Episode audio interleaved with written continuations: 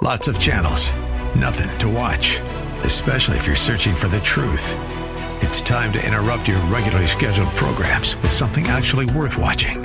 Salem News Channel. Straightforward, unfiltered, with in depth insight and analysis from the greatest collection of conservative minds like Hugh Hewitt, Mike Gallagher, Sebastian Gorka, and more. Find truth. Watch 24 7 on snc.tv and on Local Now, Channel 525. And now back to Lifeline with Craig Roberts. All right, welcome back to the conversation. I want to turn a corner and uh, deal with another issue. We have, at certain times on this program, been critical of organizations and companies like Google, largely because of their overreach.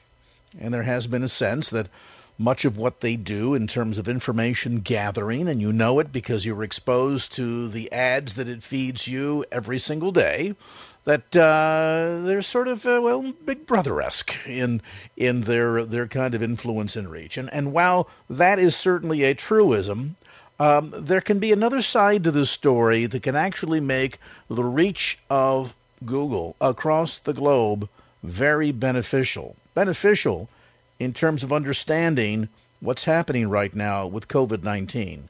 With some insights, we're joined by trial attorney who went one time served as assistant U.S. attorney for Northern California, is the author of the best selling book Postgate How the Washington Post Betrayed Deep Throat, Covered Up Watergate, and Began Today's Partisan Advocacy Journalism, who gives us some insights now on how Google can actually be a very important tool. And attorney John O'Connor, thanks for being with us today. Hey, it's great to be with you. Uh, yeah. Counselor, give us some insights to this. You know, we, we typically see Google as a as a, a great resource for for information, and uh, people turn to it every day. You want to find a recipe, you're trying to figure out what traffic looks like, locate a business, whatever it might be. I don't think anybody even knows how to use the white pages anymore, but we all Google it. And as much as some people are maybe intimidated by the amount of information and data that Google is able to collect on all of us, there are some aspects where that can be very beneficial. Help us understand why. Well, let me give you a few things. Um, how is, uh, you know, it, it, there's always this thought that somebody may be tracking you or the government may be tracking you. It's a normal thought. I've never been bothered by that because I know that there are just too many, there's too much information out there, there are too many people there for uh, Google to really track in any meaningful way. Uh, I'm not worried about the government arresting me or them giving up information to the government. I mean, if if uh, if I'm doing something wrong and somebody finds out, they don't violate uh, constitutional rights, I'm okay with it. But I'll tell you where Google can really be a force here, and we're seeing it now with this COVID outbreak. Google can really help us understand what the world is going to be like because think about it as we go out and we try to break our way out of this pandemic the whole concept here is if it looks like something's getting hot uh, an area is getting hot we do whatever we need to do.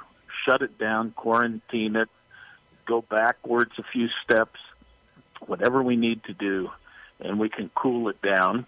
But on the other hand if things are going well someplace and the rules seem to be working and maybe we can step it up a little bit.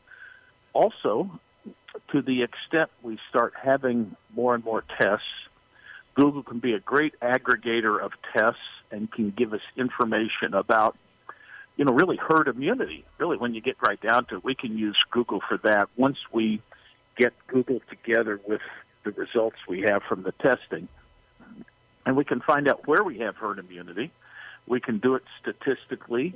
We can figure out, for example, it may well be like right now when we're going out right now, Craig, into the world, uh, and we're going back to the economy, I should say.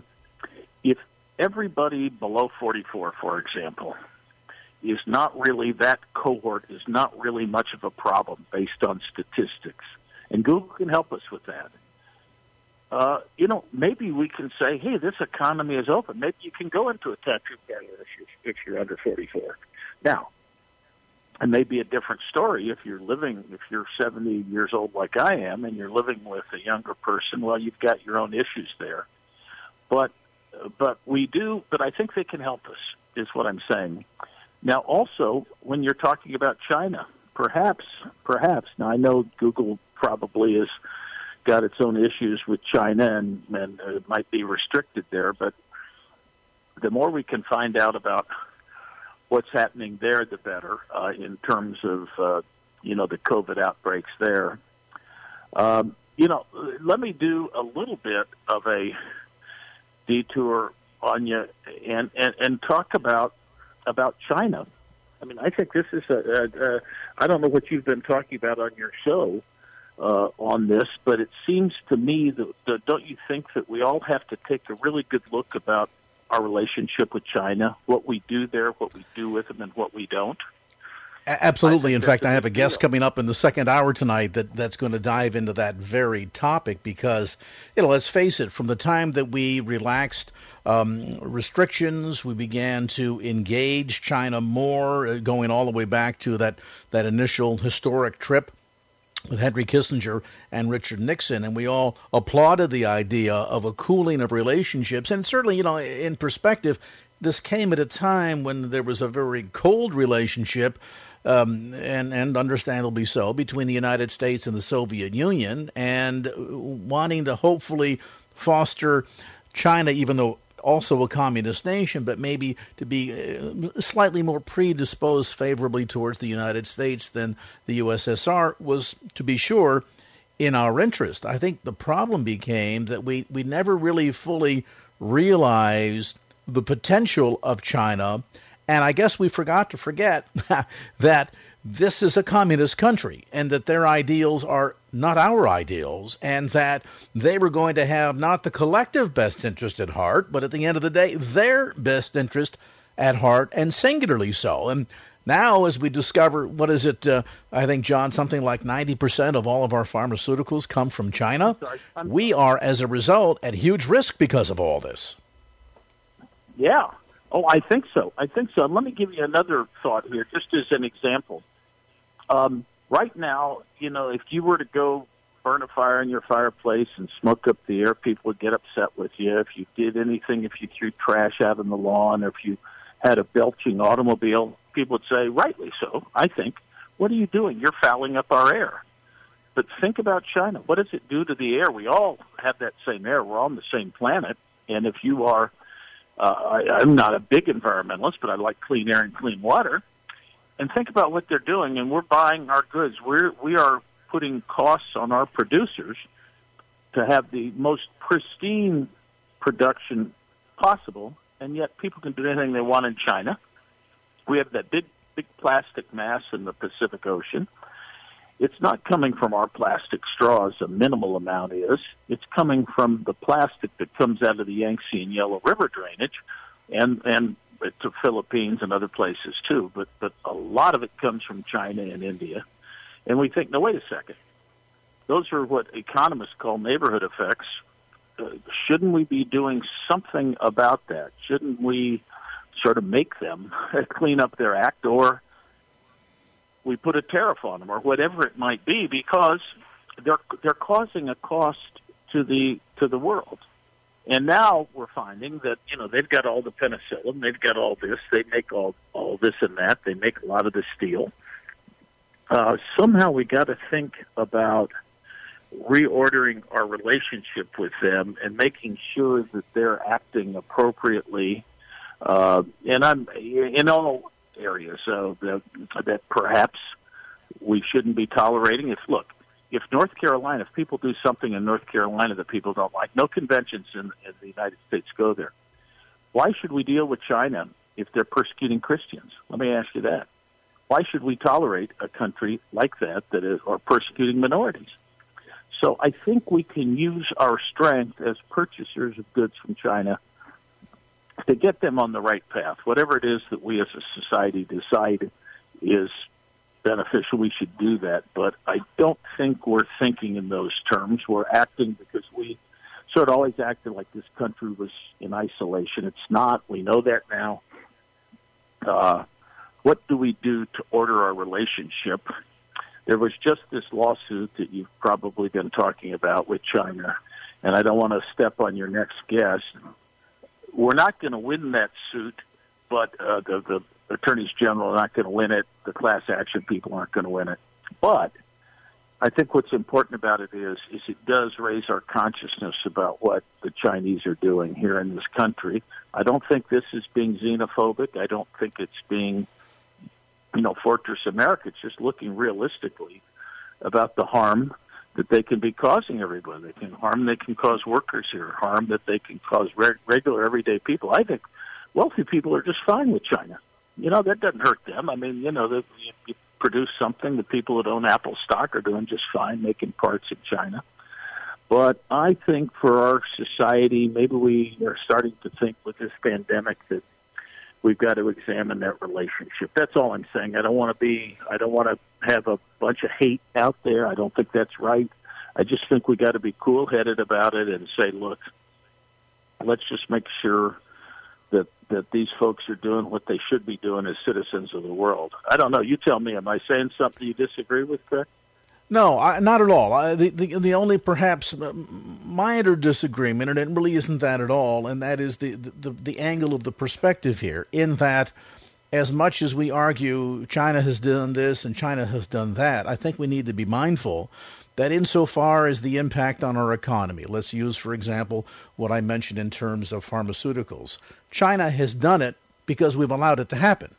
Um, we we could have uh, th- through through work with multinational corporations and through um, uh, trade agreements through Congress and the president created an environment where we would protect certain areas that we knew were vital for, in a previous generation, uh, American defense. Um, these days, we're learning that we have so much more in terms of vulnerability that we have other areas where we need to be defending ourselves. There was a reason why, at one point, prior to December of 1941, that the United States government said we will no longer allow U.S. Steel, for example, to sell steel to the Japanese. Why? Because we knew what the Japanese were doing in Indochina and we knew what they were going to use the steel for. So I think the failure has been that we've not looked at some of these areas with a a protecting of sense of self-interest here. And so I would say it's not so much as what the Chinese have done to us per se. That that does kind of tend to have a little bit of a potentially xenophobic uh, taint to it, but rather what we've allowed to happen. And I think at the end of the day, we have to lay responsibility of all of this situation clearly at the feet of the United States Congress, multinational corporations, and quite frankly, the, the voting public that's allowed this to happen. Wouldn't you agree, John? Oh, I would not disagree with anything you just said. I mean, I think that's very well said uh, you know, the uh, we have allowed it to happen. I don't think this is. I mean, if you're making something in China, I mean, why shouldn't they do whatever we let them do or whatever we? And, and that's really my point. Is we it's been an easy out for us to go get something produced in China. Is my point. And uh, yes, we've let it happen. In some cases, we have let China uh, have undue influence here. For example, I think it's 1998 or nine. Um, the Clinton administration allowed the Loral company to sell missile guidance technology to the Chinese. Now, why should we ever do that? Well, there was a lot of money changing hands from Bernard Schwartz at Loral to the Clinton folks, and it was really pretty pretty rough. And uh, and so the missile guidance technology went there. Uh, you know, we we had a bunch of uh, uranium uh, 20% of our uranium is now in Russian hands. The 133 million went to the Clinton Foundation. You know, those things, I think there's money, I guess is what I'm saying. There's a lot of influence, and we've got to be real vigilant about that. Uh, and I do not think one of my pitches is, Craig, is I think we are not, the, the media, especially as to um, you know, people that they think have wear white hats, they don't watch them. They don't make half of the half of the politicians accountable. So we, we, we see a little bit of graft and corruption out there that, that is not being, uh, the media is not shining a light on it. That's really my point in my book, Postgate, uh, you know, where I talk about, you know, the media starting with Watergate And it's really the same today. I mean, like I said, we've had once it happens, once they have our missile guidance technology, once Russia has our uranium, what do you do about it? Once China has a lot of our intellectual property, what do you do about it? So I think there needs to be, we need to be a little bit more cognizant, and you point out a lot of things, and I think we need the media to sort of step up for all of us to demand that they do less political persecution and more just common sense, factual digging that all of us can look at and look at the facts and you know they don't have to have a war on anybody. Just just let us all know what's going on. That's what I think the media should do. And we're not getting enough of that information. I don't know what you think. No, we're not. You, no, I, I agree yeah. with you. We're not. And and the other issue here at hand, and you've touched on it, and that is this notion too that not only to act in a fashion that is more protective of our own self interest, but also that we're in a position to be able to nudge a country along in the right direction. If we start to tie some of these business deals into things like, hey, we're happy to do this, but in exchange for that, we have to see less reports of persecution of Christians, which of course is is is uh, systematic and throughout the country. And whenever Beijing starts to feel a little bit threatened, uh, they they tend to start closing down churches and arresting people. It goes on all the time. Uh, you know, this current generation may not remember Tiananmen Square, but many of us do. And, and and to recognize the fact that we are in a position because of who we are as a nation, not only morally, historically, um, but I think also from, from a faith standpoint, that we're in a position to be able to move things in a healthier direction that can benefit all of us. The notion of lifting all boats together. And I think it's high time that we start to demand of our leadership in Washington, D.C., that they have to start thinking from a broader perspective, it can't singularly be what's going to be to the benefit of the boards of directors and the majority stockholders of an of a, um, a, a global corporation, but ultimately what's going to stand in the best interest collectively of all of us. John O'Connor, I appreciate the time. We'll have to get you back on when we get uh, we dive in a little bit deeper on topics of this sort. There is a Bay Area practicing attorney John O'Connor. His book, Postgate How the Washington Post Betrayed Deep Throat, Uncovered Watergate, or covered up rather Watergate, and began today's partisan advocacy journalism. Check it out, available through Amazon.com. All right, 610. Let's get you updated on some traffic here.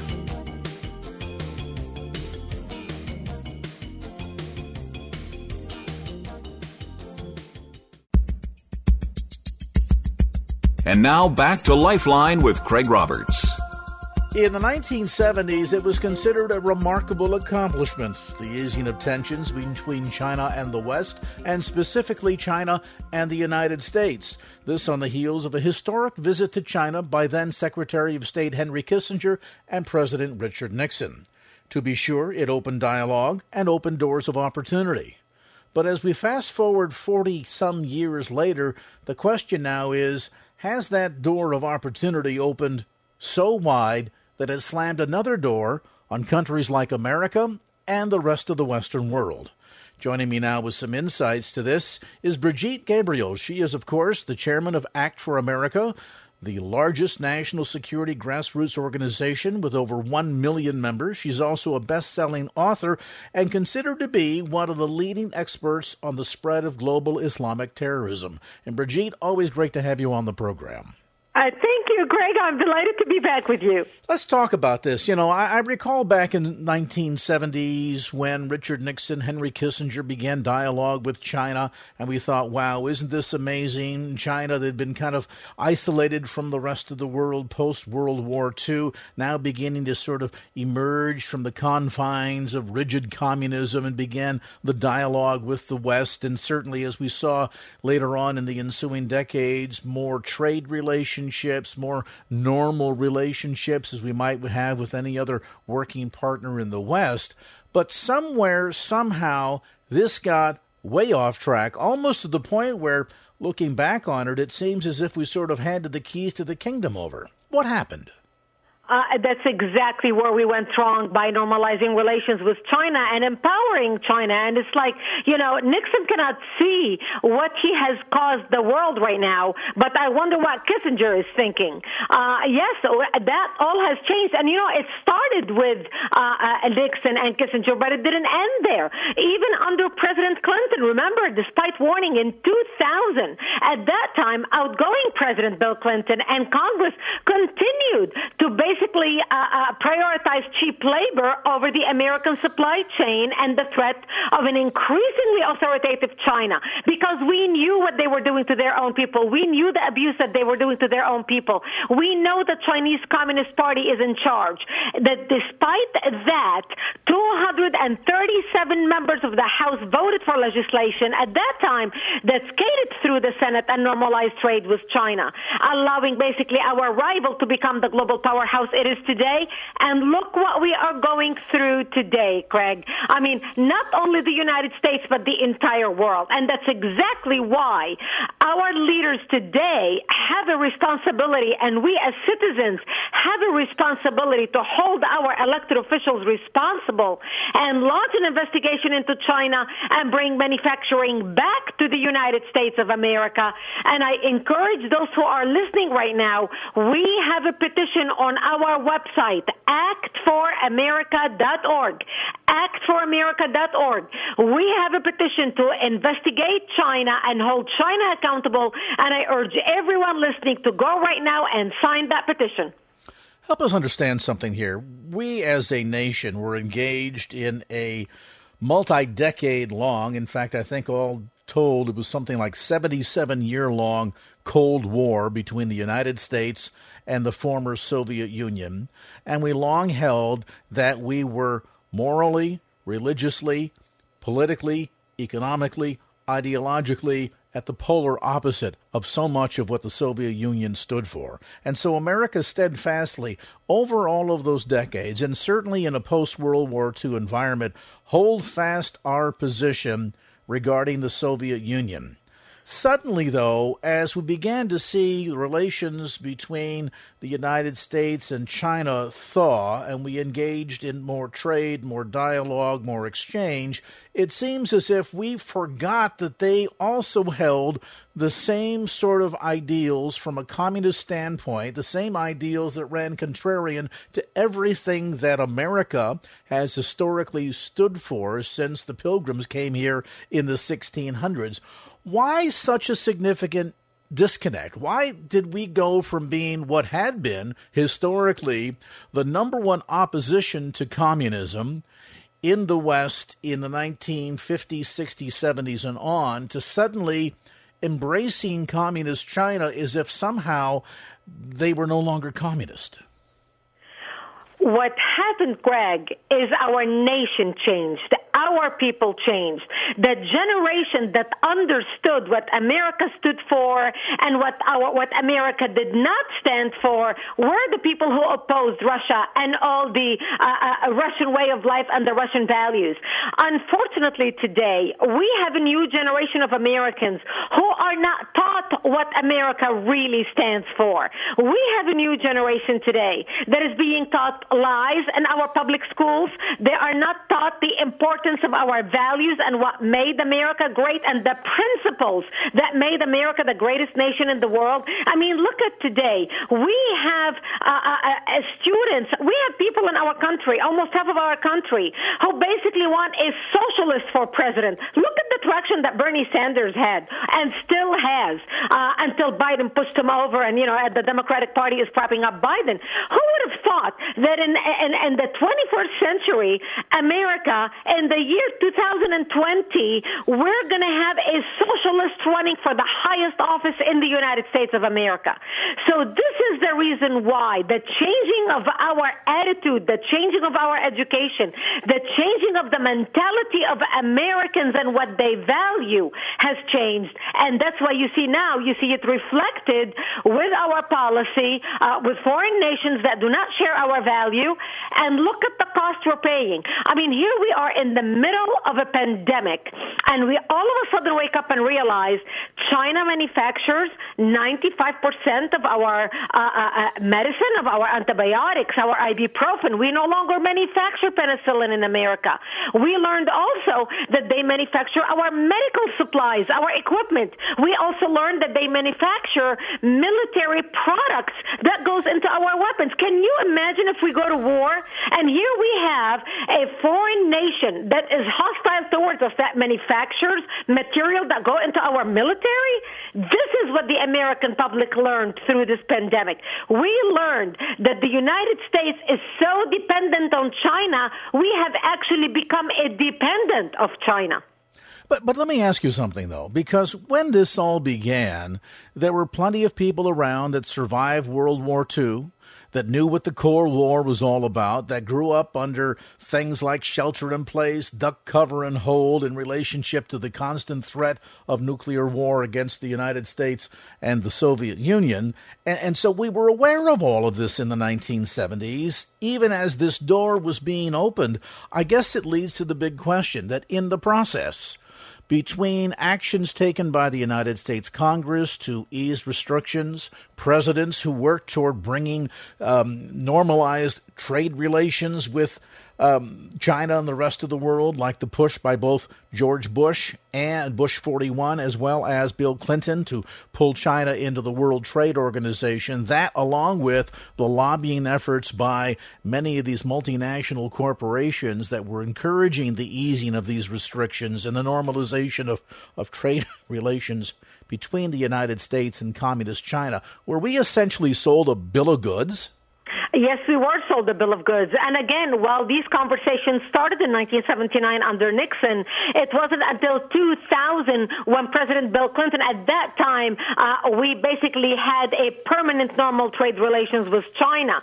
And that's when Congress voted. And that's when we started seeing the true escalation of us depending on China for everything. That's when things started deteriorating. Uh, uh, the older people, the survivor who survived uh, World War II, our military who understood what we were fighting.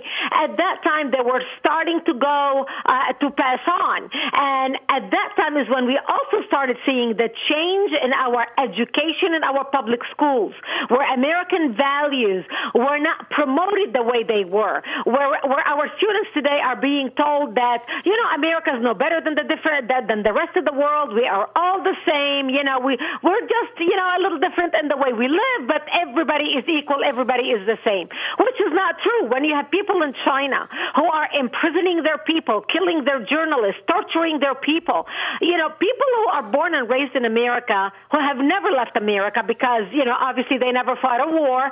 This new generation, anybody who's born from 2000 until now, and even when they were young in 2000, all this generation who has never fought a war doesn't really understand how the rest of the world is. Uh, some of them have gone on vacations, but they have never really had to go go live and fight in a foreign country the way the previous generations did, and now we are paying the price. And that's exactly why, thank you know, in a way, thank God we have a president at the White House who understands what we need to do with China and why we need to do it and the urgency of the matter. And today, thankfully, as he knows exactly how to deal with China. We're visiting today with Brigitte Gabriel. Brigitte is the chairman of Act for America, the largest national security grassroots organization the United States with over 1 million members. Information available online by simply going to Act for America, spelled out for, actforamerica.org. We'll take a brief time out, come back to more of our conversation as this edition of Lifeline continues.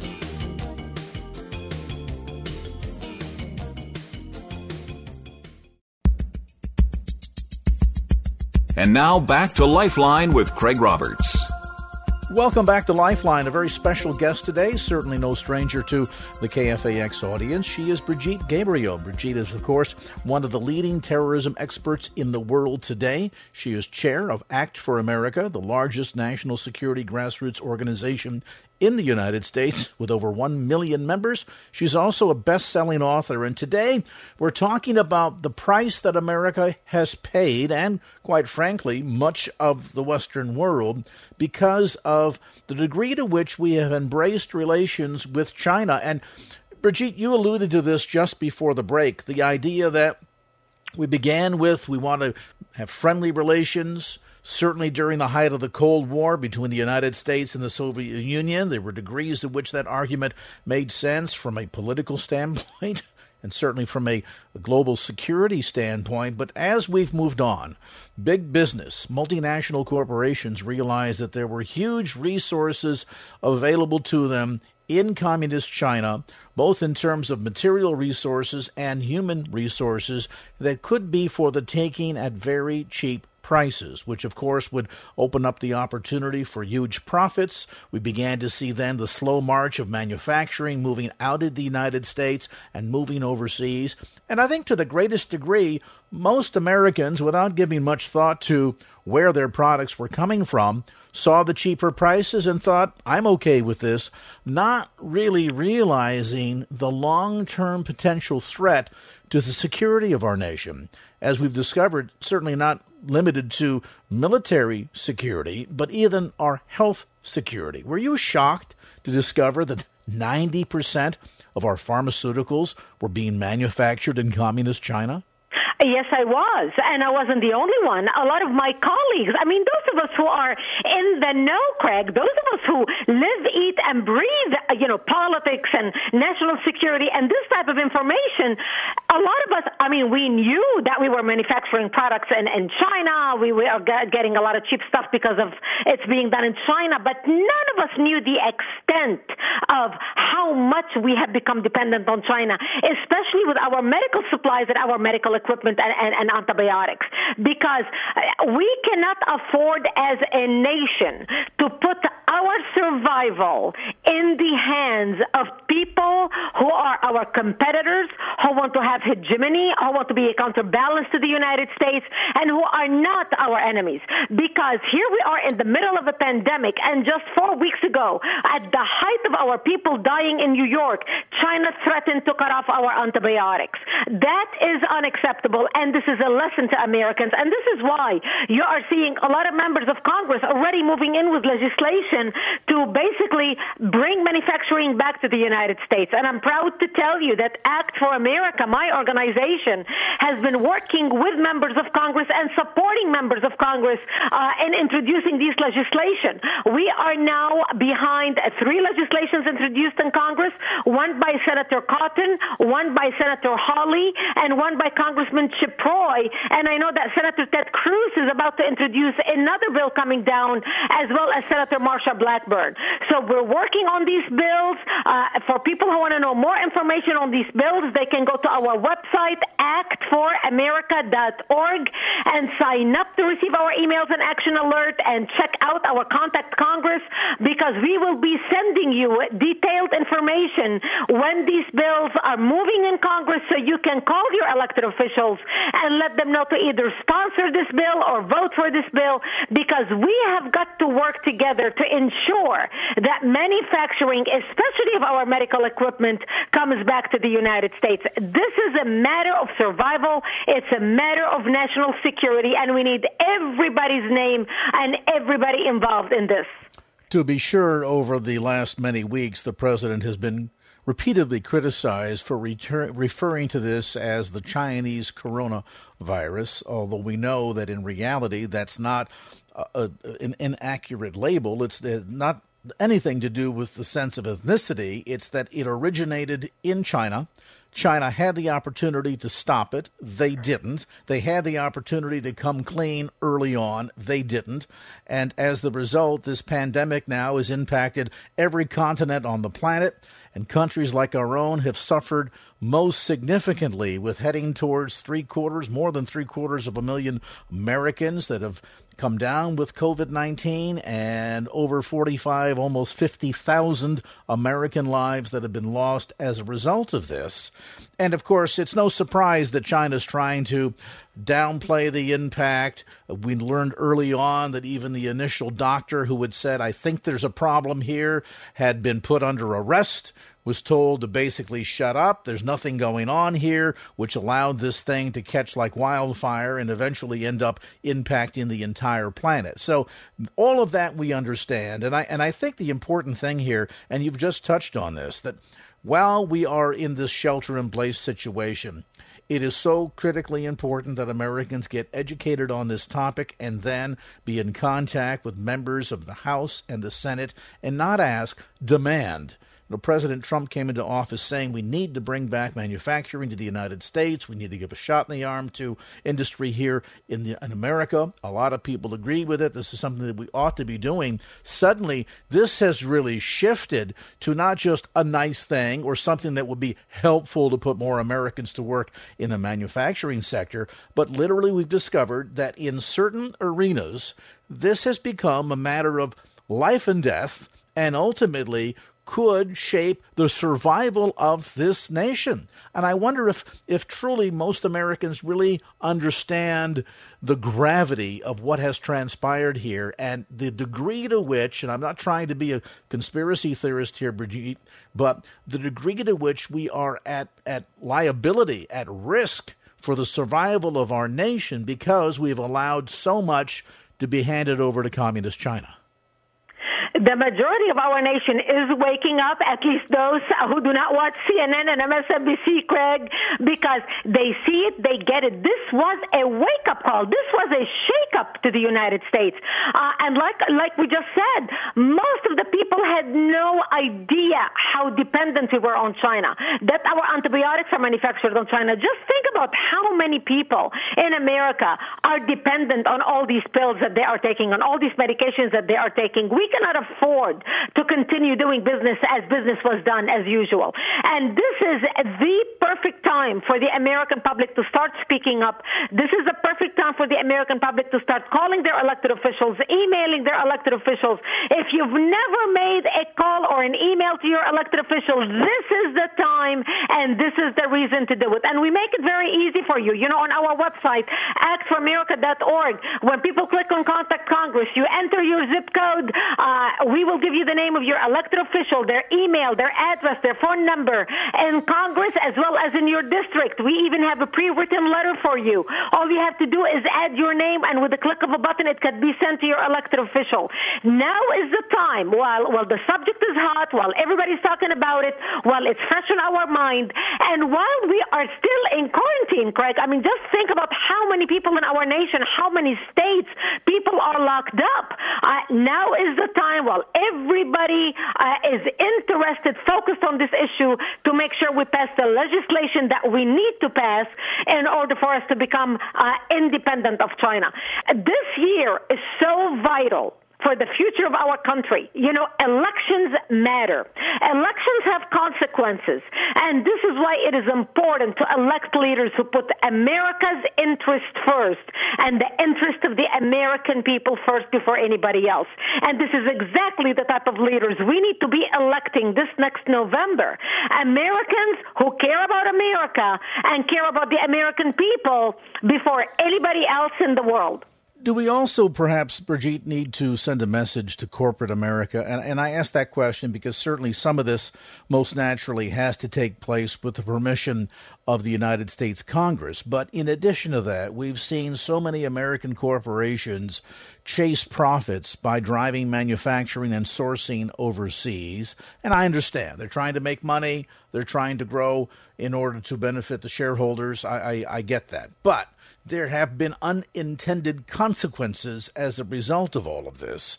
And I'm just wondering if Americans need to, with their pocketbooks, or as the old saying goes, vote with their feet, send a message to some of these multinational corporations that have shifted all of the focus of manufacturing and sourcing to China, ultimately to the detriment of the United States. Do we need to send them a message as well that we're not going to buy their products or use their services if they continue to put America at such grave risk?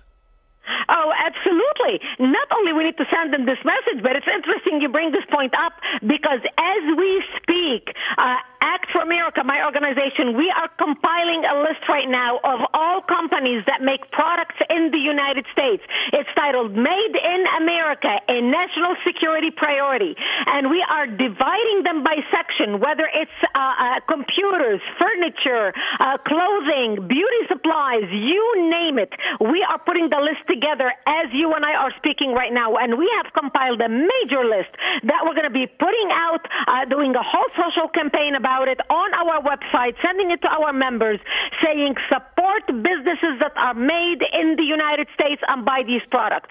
And look, Greg, I am sure you and I and all of our listeners will have no problem paying an extra two dollars, extra five dollars for a T-shirt or whatever it is we're buying to make sure that America is prospering, our businesses are secure, and our people are employed and making money, and we are completely dependent on ourselves and helping each other in our country and our people. We will have no problem paying the extra five dollars for a T-shirt.